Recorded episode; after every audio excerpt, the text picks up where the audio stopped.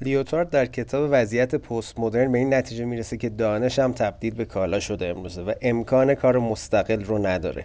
حتما باید یه سفارش رو بگیره تا بتونه کاری رو انجام بده و اون استقلال گذشته رو نداره و طبعا باید سفارش دهنده ای باشه که به مدت زمان معلومی بخواد از این محصول استفاده بکنه. به همین نحو معماری امروز هم یک کالاست که قابل استفاده بودن یک معیار ارزش گذاریه در اون. با ما همراه باشید در سیزدهمین اپیزود از پادکست آرگپ.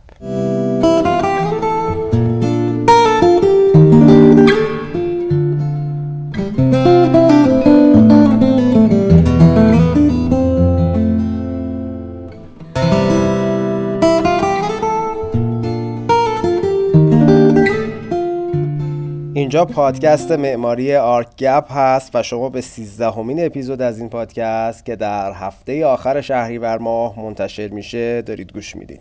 من نوید تایری هستم میزبان شما در این برنامه و این برنامه حاصل گفتگوی بنده با جناب مهندس کوروش رفیعی هست که در مرداد ماه 99 انجام شده در حوزه معماری معاصر ایران تاریک و روشنها. با ما همراه باشید.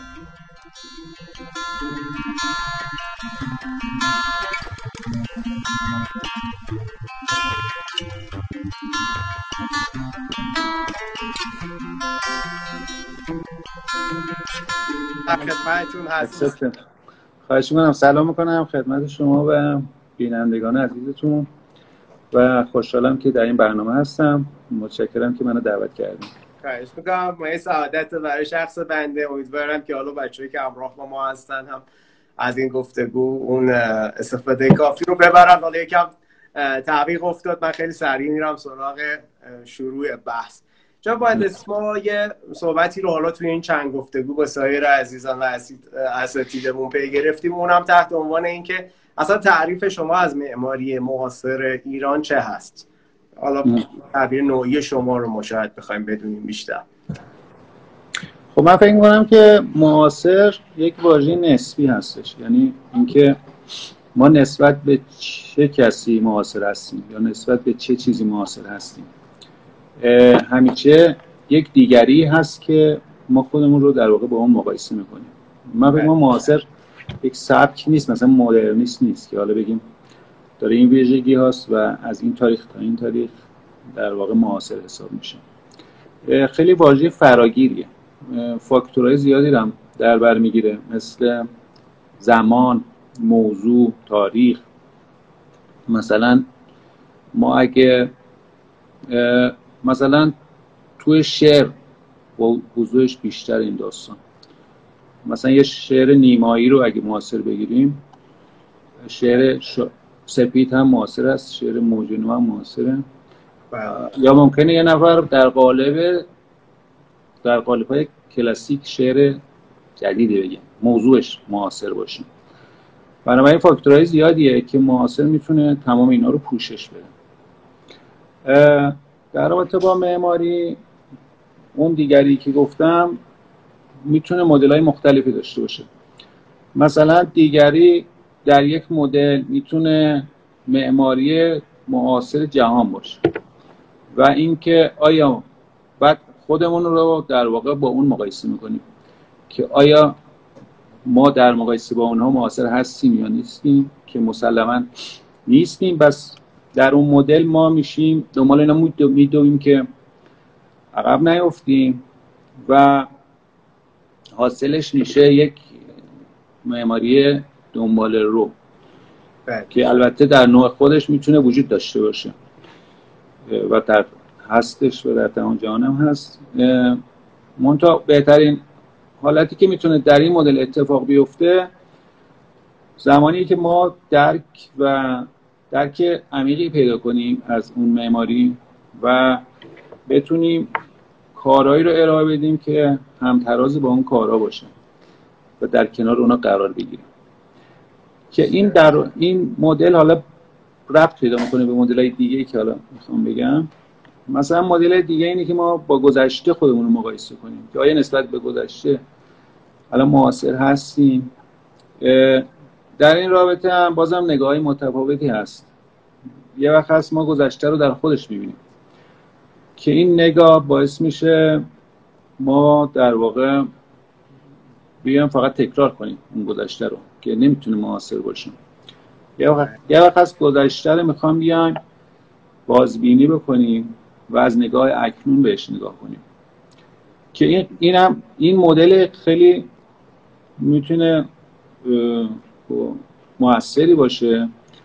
منتها خیلی هم ریسکش بالاست. چون که مرجعی نیست که ما در واقع خودمون رو محک بزنیم. حالا در مدل اول مرجع هستش که همون معماری معاصر جهانه. ما کارامون رو می‌تونیم در با اونا مقایسه کنیم می‌تونیم ببریم توی مسابقاتی شرکت بدیم.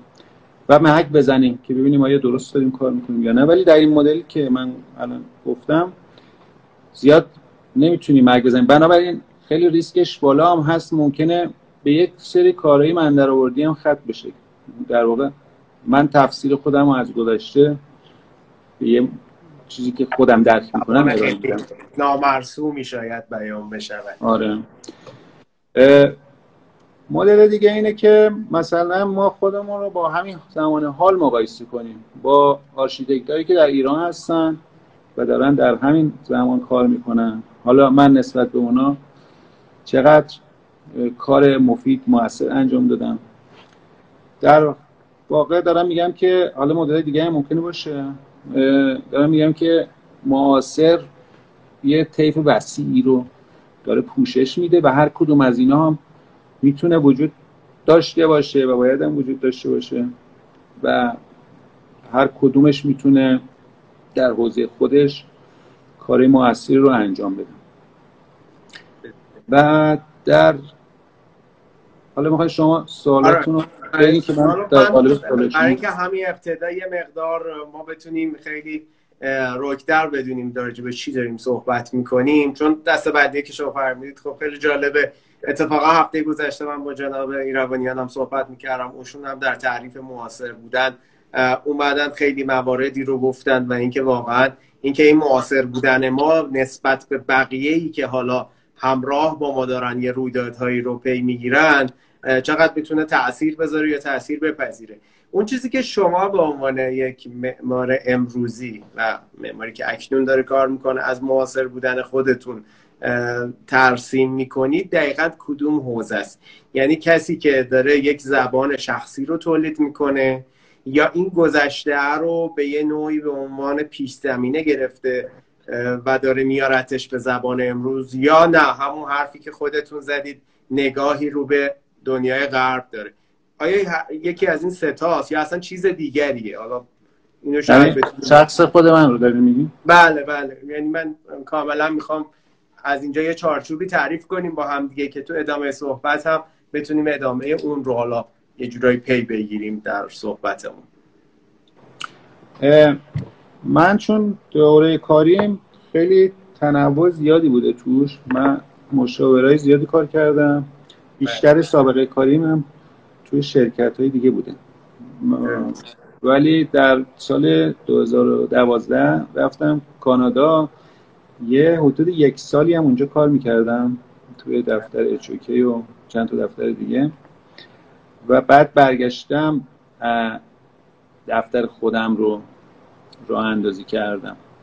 بنابراین تجربه های من خیلی هم پراکنده است. یعنی شاید تو تمام این حوزه ها شما کارهایی رو پیدا بکنید که مدلایی رو که عرض کردم.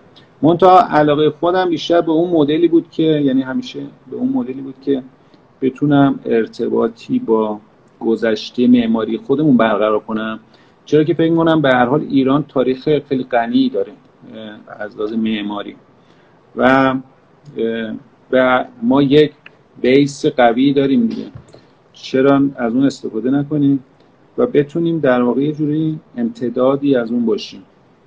بسیار حالا من خودم دفترم تقریبا به طور جدی 6 7 ساله که داریم کار می‌کنیم. حالا بگیم اگه چند سال اولش هم در جهت این باشه که دفتر تصویب شده باشه و کار گرفته باشه و اینا. به هر حال بیشتر کاری که الان داریم می‌کنیم هنوز توی مرحله اجرا هستن. من البته اون زمانه هم که دفتر دیگه کار می‌کردم کار شخصی جستی گرفته دارم. بله. و ولی انقدر بولد نبود شاید از آره. بسیار عالی. پس به این باور دارید که ما باید اون اصالت حالا ایرانی یا تاریخیه رو یه جورایی بیاریمش به زمان امروزمون. یعنی نمی‌تونیم نادیده بگیریم. چون خیلی از معمارای امروز اعتقادی به این باور ندارن که این کانتکست یا زمینه تاریخیه نقش خاصی داره تو معماری ما. حتی من صحبت می‌کردم با محمد قدوسی نظرش این بود که ما یه شرایط polyphonic داریم وضعیت تکثر آرا و اندیشه ها که به نظرش خیلی هم بد نیست. می‌خواستم اتفاقا نظر شما رو جویا بشم جناب مهندس. به نظر شما این تکثر آرایی که تو معماری امروز ما هست و خیلی هم تنوع داره. یعنی طیف این رو از این سر به اون سر که برید از دوستانی که به شدت اصرار دارن که باید ما برگردیم به اون پیشینه و اون زمینه های تاریخی و اونها رو به یه نحوی حالا تکرار کنیم تا دوستانی که اساسا اصلا رد می‌کنن تا یه بخش عمده ای از مارکت معماری که محدود شده به باز تولید آثار معماری کلاسیک روم و یونان و اینها. این تنوع رو چجوری می‌بینید توی امروز ما؟ یعنی این رو یک به زمینه مناسبی می‌بینید یا به نظرتون معمارای پیشرو باید شرایط رو ایجاد کنند که یه جهتی این وسط اتفاق بیفته؟ من صرفا نظرتون رو می‌خوام بدونم چون می‌خوایم بریم توی بحث دیگه در ادامه در مورد تکسر میشه هم نگاه مثبتی داشت هم منفی داشت. اینکه حالا اختش اختشاش در معماری شده اینا که هستش من قبول دارم. ولی از طرفی هم می‌تونیم به فالینیک هم بگیریم اینو. چون که الان خود جهان هم به سمت تکاسر پیش میره. مثلا شما دوبهی برید آدمایی رو از تمام جای دنیا می‌بینید یا استرالیا یا کانادا مثلا از این کانادایی نمی‌بینیم بیشتر یکی از نپال اومده یکی از پرو یکی مثلا از چین یکی از ایتالیاست بنابراین اون تکسره چیزی که جهانی شده خب؟ بله. حالا من فکر ایران یه مقدار از جهانم جلوتر از این نظر. چون که الان شما این تکسر رو حداقل در چون معماری به هر حال باستاب شرایط شرایط اقلیمی و اجتماعی و همه چیز باستاب اونه دیگه. ما چیزی که در تهران می‌بینیم اون تکسر حالا اسمش اختشاش نذاریم بذاریم تکسر هستش. برای اینکه ما ایران خودش به لحاظ جغرافیایی و تاریخی هم تکسر داره. مثلا شما معماری که تو شمال انجام میشه تا معماری که توی جنوب انجام میشه تا معماری که تو کبیر انجام میشه. خیلی با هم ماهیتا اینا متفاوتن و تکسر دارن. به لحاظ تاریخی هم همینطور. قوم های مختلفی اومدن ایران از مغول و اسکندر و اعراب بگیر. در حال اون تکسر توی ذات ایرانیا هستش. من بعد اینو من از این نظر میگم میشه مثبت دید. چون مثلا شما تو تورنتو که راه برین خیلی همه چیز یک شکل دیگه. مثلا خیابونا کاملا شطرنجیه یه شبکه‌ایه. بعد خونه همه یه شکل اون خونه های بلند مرتبه هم تیپه بازن. مثل اون مدل دومینوی لوکوربوزی هست در مورد که این باعث میشه که خیلی همه چی کنترل بشه. و برخلاف اون چیزی که آدم تصور می‌کنه احساس آزادی نمی‌کنی اونجا. یعنی همیشه احساس می‌کنی که به صورت نامحسوس دارن کنترلت می‌کنن. حالا در ایران این قضیه نه به صورت سیستماتیک خیلی به صورت تصادفی و همینطوری این حس هستش. چون بالاخره یه گوشه هایی رو میشه پیدا کرد که تحت کنترل نیستن که شما اون گوشه ها احساس آزادی رو داشته باشید و همین این توی معماری هم می‌تونی تسری پیدا کنه یعنی تو در اونجا نمی‌تونی خارج از اون چارچوب کار بکنی؟ همه چی خیلی کودا و استانداردها خیلی سفت و سخته و و اگر هم کار خاصی قرار بشه خب میدن مثلا فرانگری انجام میدن. نمیاد سراغ ما. بعد ولی اینجا بالاخره شما تو اون گوشه یعنی اینو کردم جای کار داری. رویش افکار شاید حالا یه مقدار متمایز و متفاوت می‌بینین بسترش هست دیگه. شما می‌تونی در اینجا بدترین کار رو انجام بدی. می‌تونی بهترین کار رو انجام بدی. اون دیگه بستگی به خودت داره. ولی بسترش وجود داره که کار خوب بتونی انجام بدی. خب حالا من در ادامه این صحبت می‌خوام بگم به نظر شما چند درصد از تولیدات معماری امروز ما که داره توی تهران و کلان شهرهای دیگه ایران اتفاق میفته از فیلتر اون معمارایی که روشمند و فکر شده به ماجرا نگاه می‌کنن و عبور می‌کنن درصدش هم فرقی نمی‌کنه. همین مثلا شما بگو یک درصد خب؟ اونجا هم یک درصده. مثلا شما فکر می‌کنی توی آمریکای شمالی یا کانادا من حالا اروپا رو زیاد نبودم نمی‌دونم. اونجا هم بیشتر از یک درصد معماری که فکر شده باشه و به اصطلاح وجود خب، نداره میگم همین یعنی منتها نس چیزشو نمیگم سطحشو نمیگم ولی نسبتش همونه. خب اگه نسبت حتی این باشه اون تولیداتی که مال اون درصد بیشتره. یعنی اون مجاریتیه آیا واقعا اینجوریه که تو ایران ما امروز داریم می‌بینیم؟ یعنی همشون یه مش کار کلاسیک و بساز بفروشی و این تیپیه؟ یا نه؟ حداقل به قول شما یه کدایی هست که باعث میشه اون اکثریت حالا اگر یه معماری خیلی نمی‌خواد متفاوت به ماجرا فکر کنه. حداقل محصول یه محصولیه که کلیت ماجرا رو در یک قالب نظم و یه پوشش حالا منطقی پیش می‌بره. یا حالا یه خب. زبانی داره نمی‌دونم. حالا این زبان, زبان نداره نه. ولی کد کد دیگه خارج از معماریه بله کد رو اون سیستم تعریف می‌کنه. همونطوری که تو حوزه‌های دیگه قوی تره تو کد و استاندارد هم قوی تره اونجا بالاخره ساختمونی که ساخته میشه درست کار می‌کنه. مثلا مستحکمه نمی‌دونم دسترسیش درسته. من, اونجا که رفته بودم خیلی آدمای پیر زیاد می‌دیدم. بگودم اینجا چقدر پیر زیاد هست؟ بودن نه زیاد نیست. اینجا می‌تونن بیان بیرون. ولی در ایران همه تو خونه. بنابراین همه چیز درست از لحاظ کد استاندارد درست تر شده. اون در واقع اون دیگه به نظر من خارج از حوزه معماری میره تو سیستم های ملاحظات فنی شاید معماری بیشتر میشه اونا. میره سراغ نهادها نهادها قوی ترن. تا اینکه آره ولی شخص معمار یا تاثیرگذار تو اون زمینه نیستش. مثلا حالا اینو من می‌تونم قشنگ مثال بزنم. مثلا فرض کنین ما داریم در ایران کار می‌کنیم. عین هم دوره ما هم سن ما داره مثلا اونجا کار می‌کنه. توی آمریکا خب؟ بله. اون خیلی توی حوزه معماری مطرحه و تونسته خیلی بره بالا. ولی مثلا ما نسبت به اون خیلی عقب تریم دلیلش هم ولی دلیل شخص نیست. مثلا اون شخص میمد اینجا من می‌رفتم اون و همین اتفاقات میفته آره به خاطر اون بستر و اون نهادها و اون ساختاری که اونجا وجود داره. یعنی شما احساس می‌کنید اگر معماری امروز ما انقدر مخشوشه یه بخشش برمیگرده به اون بستر ضوابط و شرایط فرادستی که اینجا یه مقدار اونقدر دقیق و خطکشی شده نیست. درسته؟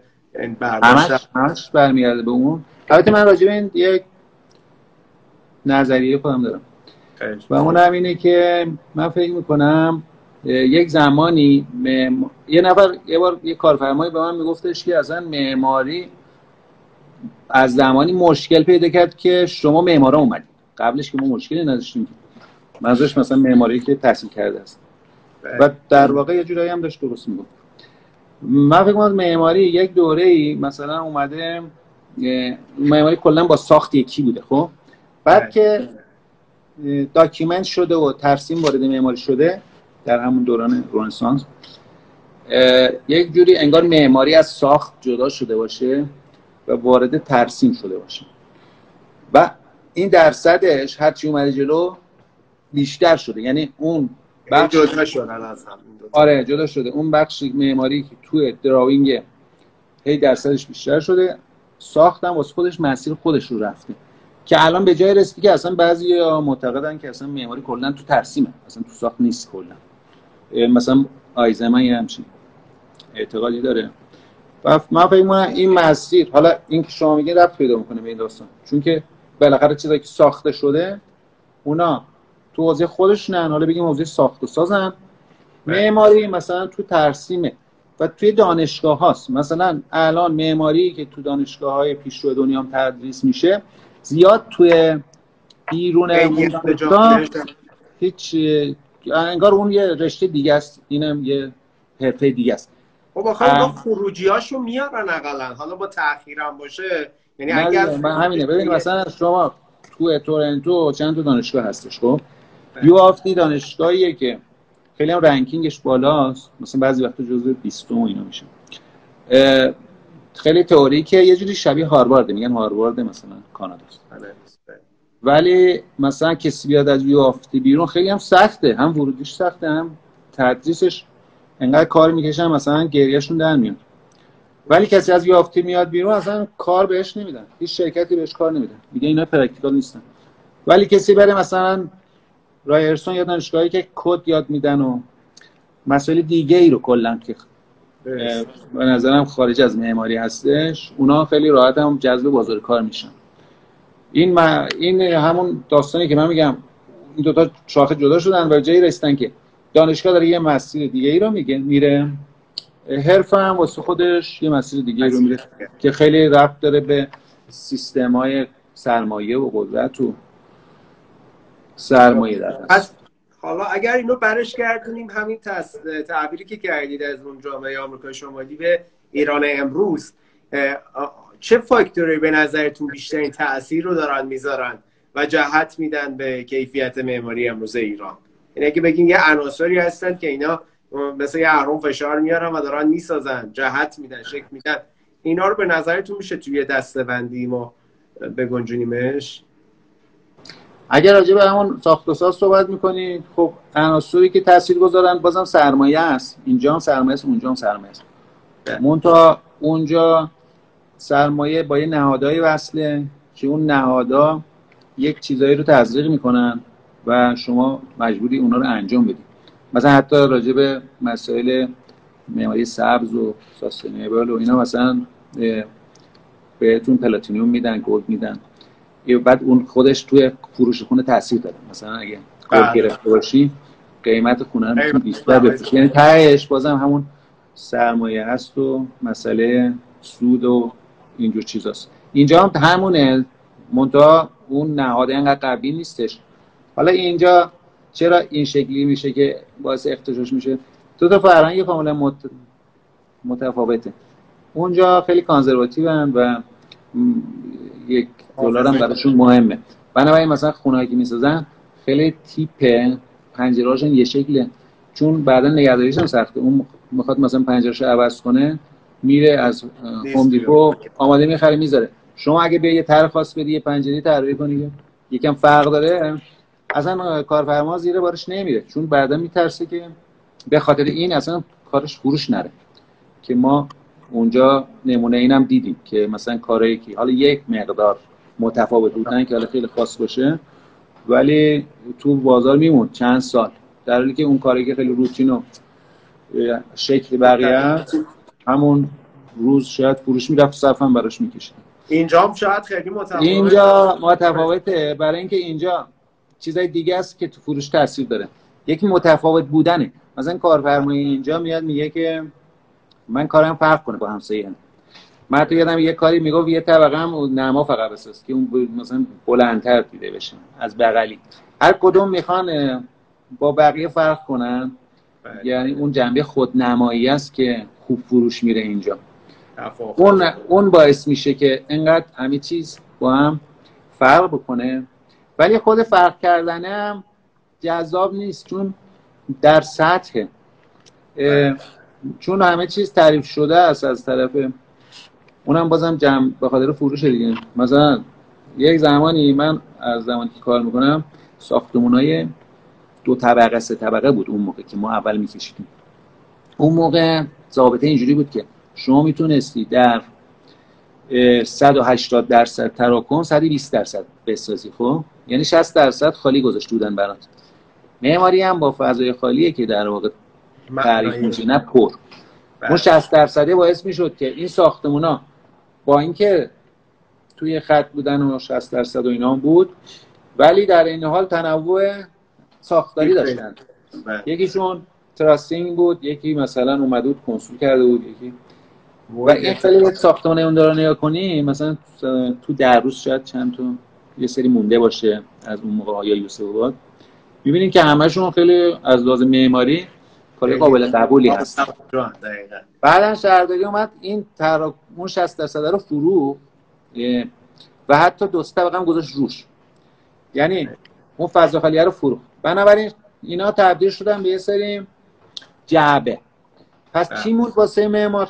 توش هم که تعریف شده بود. پوسته موند آره. توش هم حتی مختم شما نمی‌تونید توش کار کنید چون شما بیای اینجا مثلا اختلاف ارتفاع هم بدی بازم فروش نمیره میگن مثلا پا زانو خراب میشه و این داستان اونم که یه سری پلان تیپ فلک تعریف شده است که خوابام اون برای آشپزخونه هم وسط اینا. بنابراین همه چیز تعریف شده. بعد میونه نما. تنها جای مانا واسه معمار نماه. نما هم که اون بلا سرش اومده. که همه می‌خوان با یکی متفاوت باشه. شما یه تو یه کوچه من پارسال یه مسابقه گاز بود که ما با ورکریکس با ورکریکس جوینت بودیم. بچه اون اومده بودن. می‌گفتن چقدر جالبه اینجا دو تا ساختمون یه شکل من پیدا نمی‌کنم. یعنی از این همه دو تا یک یک نه چه از لازم متریال چه از لازم شکل. فرم هندسه اجرا همه همه چیز متفاوت کلاسیکا هم با هم در رقابت هن. یعنی یه تلفیقای توشون می‌بینی اقل دوازده رو شامل میشه تا 18 میلادی یه جوری درسته. پس شما به نظرتون این شاخص ها و این تمایز ها عنصر اصلی سرمایه است. یعنی اقتصاد است که داره میگه چه بکنیم. بعد بقیه عوامل میاد. مثلا نمی‌دونم عوامل فرادست مثل ضوابط معماری شهرسازی که بهش اشاره کردیدم در لول دوم سوم می‌بینید. یعنی کماکان پررنگترین رو اقتصاد می‌بینید. درسته؟ خب ضوابط هم که نیستش. گفتم دیگه مثلا ضابطه اون بوده. بعد اومدن اونم فروختن. یعنی ضابطه هم فروختن در واقع. یعنی پس بازم از اونجا هم از شده بازم مسئله فروش کالا. خب پس حالا با توجه به این مسائل اگر بخوایم بگیم خب این چیزی که امروز بهش رسیدیم یه بالاخره آفتایی داره یا آسیبایی داره دیگه.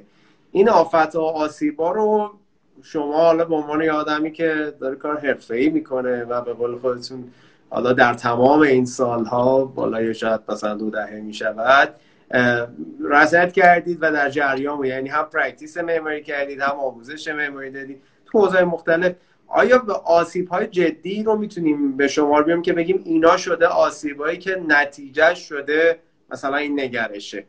حالا شاید دوباره یه بخشی از پاسخ من توی همون سوال قبلی هم باشه یه جوره یعنی یه مقداری آره ولی شما بحث رو بردین توی اون حوزه ساخت و ساز. اونجا ما زیاد تاثیرگذار نیستیم. یعنی خیلی نمادا هستن که باعث یه همچین چیزایی میشن. ما دیگه بعدش فقط بیام نما طراحی کنیم. اونم. بعد بیان کمیته نما بیذارن که اونم کنترل بشه بازم. یعنی از اونجا چیزی از توش در نمیاد. خب حالا بیاد سراغ اون درصد قلیلی که آدمای تو خود معماری. بله آره تو خود معماری. من فکر می‌کنم چون که اونجا خب اگه ما بگیم که ما معماریمون با گذشته قطع شده و دیگه وجود نداره اینا خب بس کاری نباید بکنیم دیگه. ولی می‌تونیم هم بگیم قطع نشده. یعنی ما بیان یه سری ریسمونایی رو نخایی رو پیدا کنیم که هستش در واقع. و ما رو وصف کنیم. و ما اینطوری تصور کنیم که اگر اون معماری ادامه پیدا می‌کرد در در حال حاضر چی باید می بود مثلا می‌تونیم کارای میربیران و سیهون و امانت و اینا رو دنبال کنیم. اینا همه یه ریشهایی از اون معماری ها دارن. ما هم در واقع بشیم امتدادی از اونها. این در واقع من خودم شخصا فکر می‌کنم یه روش می‌تونه باشه برای ولی حالا اینکه بقیه چیکار می‌کنن اونا هم روش های مختلفی دارن و دوستانی هستن که خیلی تو این همین زمینه هم کاره موثری رو انجام دادن. بسیار. پس تو حوزه معماری شما راه حل رو شاید یا پیشنهادتون اینه که این اتصاله رو به یه نحوی ما بتونیم پیدا بکنیم. من اتفاقا من که نسخه نمیشم برای کسی روشیه که فکر کنم خودم اگر انجام بدم یا شاید شاید بشه از این روش یه چون بستر گفتگو اصلا زنده هست یه چیز ادیت شده نیست و بحث هم صرفا یه مکالمه راجع به شرایط امروزمونه. من یه چیزی که حالا خیلی به ذهن خودم میاد این که خب شما ببین شرایطی که امروز ما تو ایران داریم یه تحولاتی اتفاق افتاده که ما در مثلا امروز اینجا نشستیم داریم صحبت می‌کنیم. ایران تو این سه چهار دهه یه اتفاقایی حالا از لحاظ اقتصادی دوران آرامش بعد از جنگ دوره سازندگی ثبات دوباره تحولاتی که توی بدبستانهای سیاسی اتفاق افتاد. همه اینا بالاخره شرایط هموار و به قراری رو ما نداشتیم که بگیم مثلا یه آرامشی بوده بعد در کنار این آرامش ثبات اقتصادی هم به وجود اومده. از معماری هم حالا می‌تونه روی مسیر خطی حالا رو به یه جهت بالا رونده حرکت کنه. با تمام این بیقراری که حالا مزبوط می‌ذارم بیقراری من می‌خوام ببینم چه جوری یه سری کشورهایی داریم شبیه به ما. مثال من مثلا ویتنام رو میگم. یه کشوریه که لحاظ حالا وضعیت سیاسی اجتماعی اقتصادی شبیه به ایران. براش یه جریانتی اتفاق افتاده دوره جنگی رو پشت سر می‌ذاره.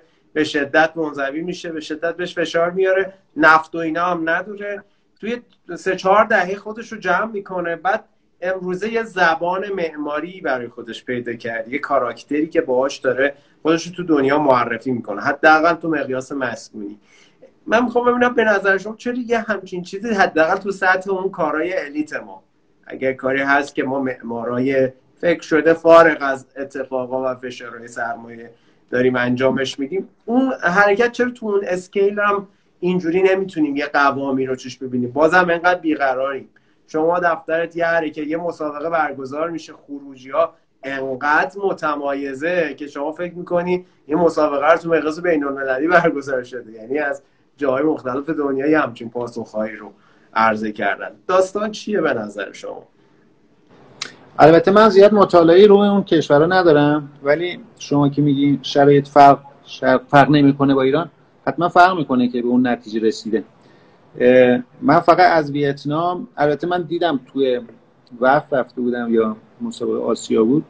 کاره خیلی جالبی از ویتنام بود توش و خیلی هم زیاد بود. من از ویتنام یه چیزی یادم خیلی یه مقدار برعکس صحبت شماست. یه عکس بود که چهار نفر رو نشون داده بود که لباس سربازی داشتن و زمانی بود که با آمریکا داشتن میجنگیدن بله، بله. بعد مثلا 20 سال بعد نشون داده بود اونا همه شهربازی تنشون بود یعنی کاملا هم اونا یعنی نفوذ استعمار ولی آره. خب خودشون دارن تولید می‌کنن الان یعنی جزء اقتصادایی هست که توی مثلا آسیا جزء مثلا 4 5 تای اول تولید ناخالص مثلا آره. ملیشون یه جی بالایی دارن خب ولی ما خب این میگم مال میگم مال شاید در 15 سال پیش بودم. الان شما درست داری میگی ولی همین که اشاره کردی که اقتصادش پس این اتفاق افتاده براش. به هر حال معماری هم یه پدیده جدایی نیست از بقیه چیزا. حتی عقبتر معماری. یعنی شرایط اقتصادی سیاسی و اینا. اگه ثباتی پیدا کنه اینم پشتبند اون ثبات پیدا می‌کنه. اون اختشاش و اینا که هستش و ولی نتیجه بازتابی از اون شرایط در واقع. من فکر کنم اگه قرار اتفاقی بیفته بیسش باید زودتر درست بشه. مثلا چرا؟ مثلا تو سینما جلوتر هستیم من قبول دارم. یه اون یه دلایل دیگه هم داره. چون ما بیسمون ادبیات دیگه. بله مثلا تو ادبیات ما از قدیم حتی جدیدم وزنهایی رو داشتیم. مثلا دیگه صادق هدایت و شاملو. بنابراین هنرهایی که به ادبیات ربط پیدا می‌کنه هم به تب بستر آره غنی هم. بستر غنی دارن راحتتر می‌تونن از اون استفاده بکنن حتی مثلا نقاشی که میشه گفت بسری ربطی نداره ولی نقاشی روایی بازم داره مسیرش مسیر بهتری رو می‌تونه طی کنه. آره. تا نقاشی انتظایی. مثلا ما تو ایران نقاشی انتظایی به اون صورت نداریم که حرفی برای گفتن داشته باشه البته من زیاد نمی‌خوام جسارت بکنم. نه نه نه. ولی تو اون قسمت که نقاشی های روایی داریم تعداد خیلی بیشتره. صاحب یه جریانی هستی یعنی یه جورایی حالا از این حرف تو من بخوام بیام بیرون. پس شما موافقید با اینکه تا اون آرامشه تا اون قرار اقتصادی اجتماعی اتفاق نیفته معماری هم همینجور داره نوسان می‌کنه تو ایران. البته این سرزمین همیشه همین بوده یعنی از ازل همینجور خوشدلی می‌شده بعد بارون میمده بعد نمی‌دونم حمله فلان قوم می‌شده. یعنی هیچ وقت یه شرایط خیلی استیبل همواری اینجا نبوده. آره ولی اون زمانهایی که شرایط استیبل بوده هنرم رشد کرده دیگه. مثلا مثلا در زمان ناصرالدین شاه که 50 سال طول کشیده. در بغلش خیلی هم هنر نقاشی هنر شعر خیلی رشد داشته. معماری.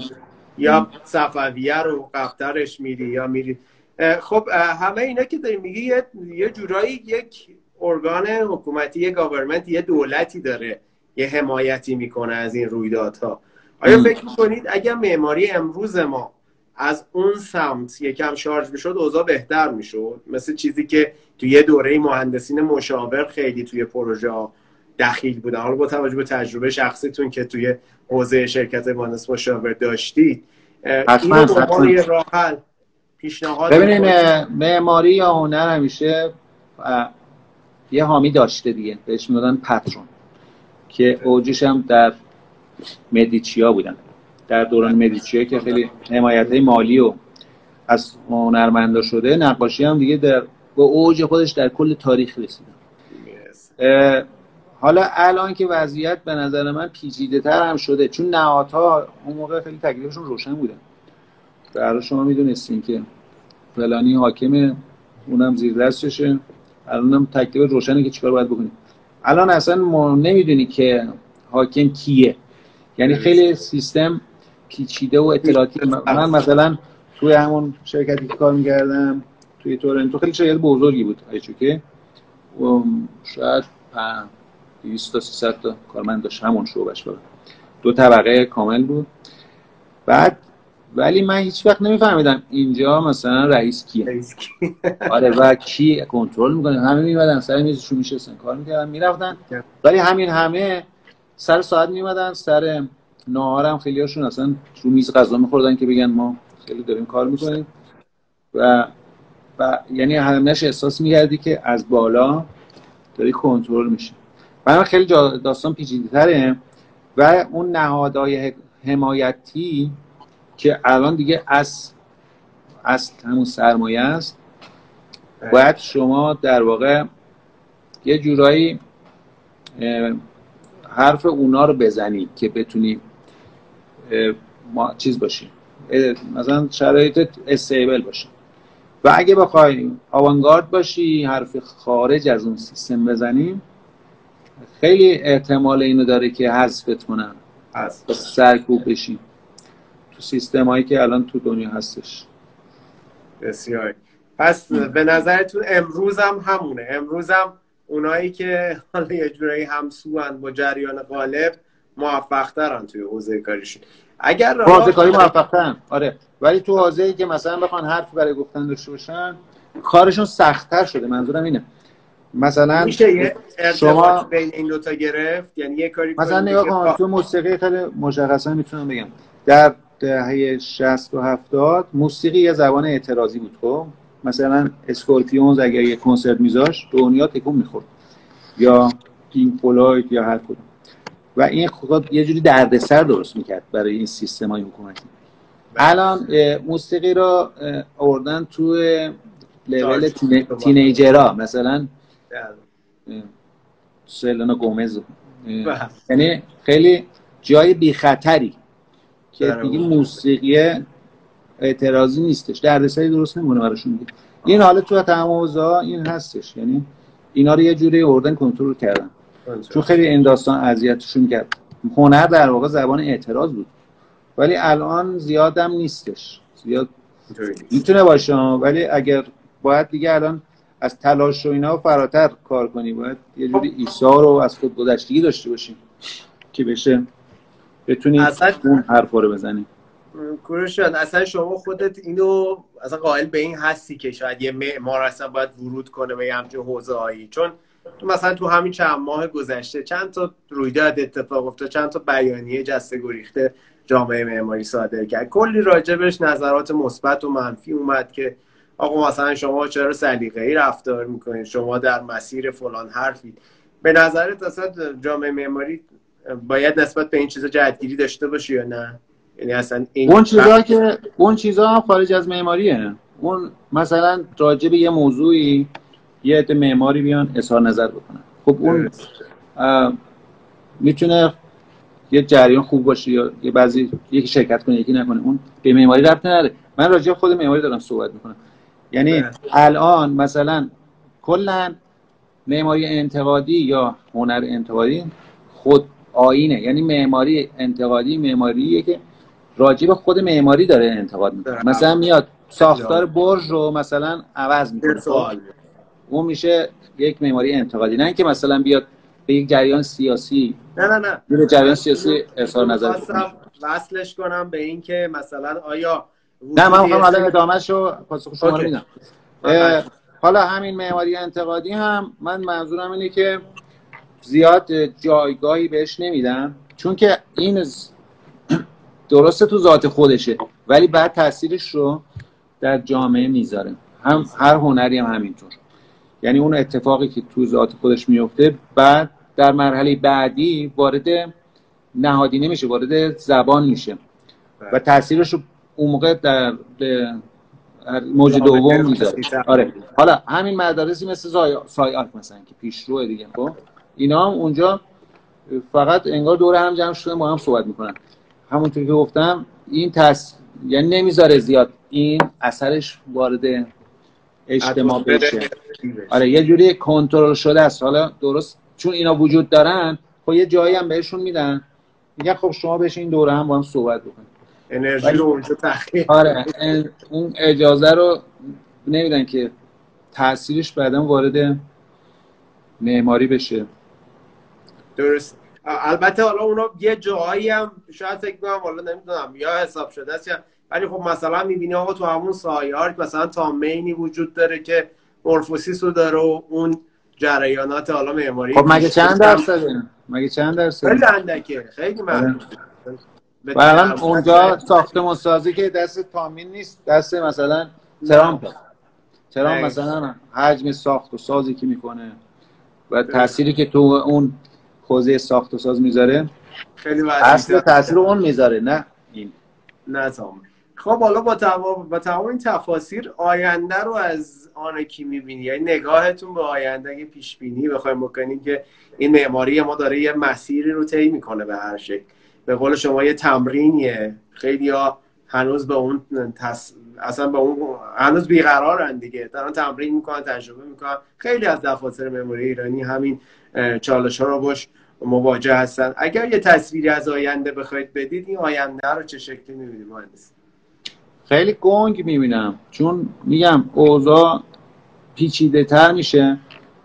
چون جبهه مقابل اگر یک حرکتی رو نشون میده سیستم نئولیبرالیسم و سرمایه‌داری جدید خودش رو در واقع بازسازی کرده و انقدر همه درها رو بسته که خیلی سخت میشه شکافی درش ایجاد کرد.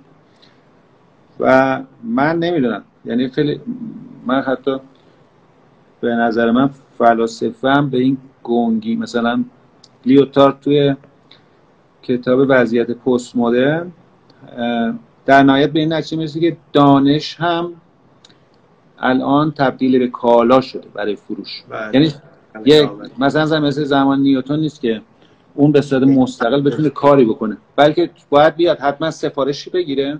راجع به یه پروژه از یه نهادی. حالا اون نهاده حکومت دانشگاه هرچی. خود دانشگاه هم در واقع وصله به اون سیستم های ساخته بعد اون سفارش یه مدتی داره و یه هزینه هم داره. این سفارش رو در جهت خواسته اون انجام میده. اون وقت این رو بازم همین نتیجه کار رو میارن در اون جهت خودشون ازش استفاده می‌کنن. درست. یعنی اینجا دیگه قابل استفاده بودنه که مهمه. میشه معیار ارزش. معیار اصلی. آره. درسته. و تو این جریانی که شما دارید میگید برای قشر زیادی که امروز آینده یا آینده معماری امروز ایران رو یه جورایی بهش جهت خواهند داد دیگه. ما یه حجم بالای فارغ و تحصیل داریم تو سالهای اخیر که این دوستان الان تو ابتدای ورود به حرفه هستن ده سال دیگه خب قطعا یه ده هم از تجربهشون گذشته و همین امروز هم توی رقابت سختی با هم هستن. به نظرتون این جامعه این افراد که کم هم نیست تعدادشون اینا تو این سیستم اگر بخوان یه مسیری رو برای خودشون باز کنن پیشنهادتون چیه؟ آخه قشر زیاد که همه دنبال معماری نیستن. هم معماری به عنوان یک حرفه است. خیلی از قشر زیاد دوم میرن یه جای استخدام میشن یا یک کار شرکتی می‌زنن و یک جور کسب درآمد می‌کنن دیگه. از اون لحاظ من اصلا از اون لحاظ ممکنه خیلی هم خوب باشه یا بد باشه. مثلا یه زمانی الان مثلا وضعیت ساختسود بدن نیست چون که خیلی از سرمایه ها اومده به این سمت. جای دیگه به قفل شده. بعضی از شرکت ها کار بیشتری دارن نسبت به گذشته بله بله دقیقا. ولی رشد مسکن یه چیز عجیب غریبی بوده به نسبت اگر حساب کنی. آره. ولی اون بحث من راجع به همون قسمتی بود که در مورد خود معماری دارن کار می‌کنن. ولی در مورد حرفه که می‌تونه یه زمانی خیلی تقاضا زیاد باشه یه زمانی کم باشه. این این به صورت سینوسی همیشه هستش دیگه. و این اینو جزء معماری شما کاملا جداش می‌کنید. یعنی به نظرتون آره. حوزه ساخت و ساز من الان جدا می‌کنم از اون حوزه‌ای که به اصطلاح حاضر تحقیقاتی داره و به یه دغدغه ایه مثلا برای خود معمار. بسیار عالی. خب خیلی ممنون. ما تقریبا قریب به آخر گفتگومون هستیم. من سعی, سعی کردم حالا اون چیزهایی که به نظر خودم یه مقدار حساستر بود و یه سری چالشایی بود که به هر شکل تو معماری امروز ایران کم و بیش دیده میشه که به هر شکل من فکر می‌کنم تقریبا یه بخش زیادی از پاسخ سوال من گرفتم. امیدوارم مخاطبینم به همین نسبت باشه. اگر حالا چیزی فکر می‌کنید مونده که در جنبندی صحبت بخواید اضافه بکنید من در خدمتتون هستم. جوانست برای جنبندی که نه چون همه چیزو گفتم. منتها یه سری بحثا بود که موند دیگه. احتمالا شاید توی جلساتی که ما مثلا من یه بحثی که می‌خواستم انجام بدم روی یه پنج دقیقه فرصت داریم مهندس شد اگر می‌خواید حالا. نه نه آخه یه بحث دیگه اصلا اگه بازش کنم خودش. مثلا روی تعریف واژه ها بود که بله. مثلا اول از معماری معاصر شروع کردیم. ولی بازم راجع به مثلا واژه مدرنیسم و مدرنیته و اینا توضیح بدم که خودش خیلی بحثی مفصلی. واقعا آره. صحبتیه که چون که من حالا بخواد کلیتشو بگم من فکر می‌کنم که خیلی از مشکلات ما ما یه دبیرستان یه معلم فارسی داشتیم که بچه ها همیشه ما رشتم ریاضی بود. می‌گفتن فارسی به چه درد ما می‌خوره؟ و اون حرف جالبی زد. گفت شما اگر ریاضیتون خوب نیست که فارسی بلد نیستین. و اینم توی تصریش بدی تو معماری هم هستش. یعنی بله. خیلی از واژه ها رو من خیلی می‌بینم که کاملا اشتباه به کار میره و چون اشتباه به کار میره اصلا بحث معناش دیگه. و کلا آدم بعد پشیمونش که اصلا چرا بحث رو شروع کرد. بنابراین خیلی مهمه که معنی واژه ها رو درست بدونیم. یکی از دوستان ما هم یه بار میگفتش که من اسم نمی‌دونم چون زیاد دوست ندارم اسم بیارم ولی میگم یه دوستان برای اینکه بگم حرف من نیست اون بود. بله، بله. می‌گفت که دلیل اینکه انقلاب مشروطیت شکست خورد به خاطر این بود که معنی واژه رو نمی‌دونستن. درسته بسیار. دقیقا اتفاقا دیروز من یه گفتگوی از جناب دکتر فلامکی داشتم می‌دیدم ایشون هم گفتن یه بخش اصلی مشکل امروز ما نشاندن واژه جدید به جای مدرن بود در تعبیری که ما کردیم و این تجدد به جای مدرنیته که واقعا این خودش ریشه خیلی از اختلاف ها و مشکلات ما رو به وجود میاره. و به شما حالا شاید خارج از این زمان و بحث ماست. من تشکر می‌کنم. فکر می‌کنم که انشالله یه فرصت مجددی چون این برنامه ما تداوم داره. اینکه خیلی لطف کردید که این وقت رو دیر وقت پنجشنبه و تایم خانواده رو در خیلی ممنون از شما که منو دعوت کردید انشالله که همیشه سلامت باشید. از این اوضاع بحرانی کرونا اینها بگذرن همه و در یک دنیای سالم و آرامش و یه وضعیت قراری بالاخره یه روزی رنگ رو شما ایرانی ها ببینیم. آقا خیلی ممنونم. ممنون از شما. قربان شما. مرسی. خدا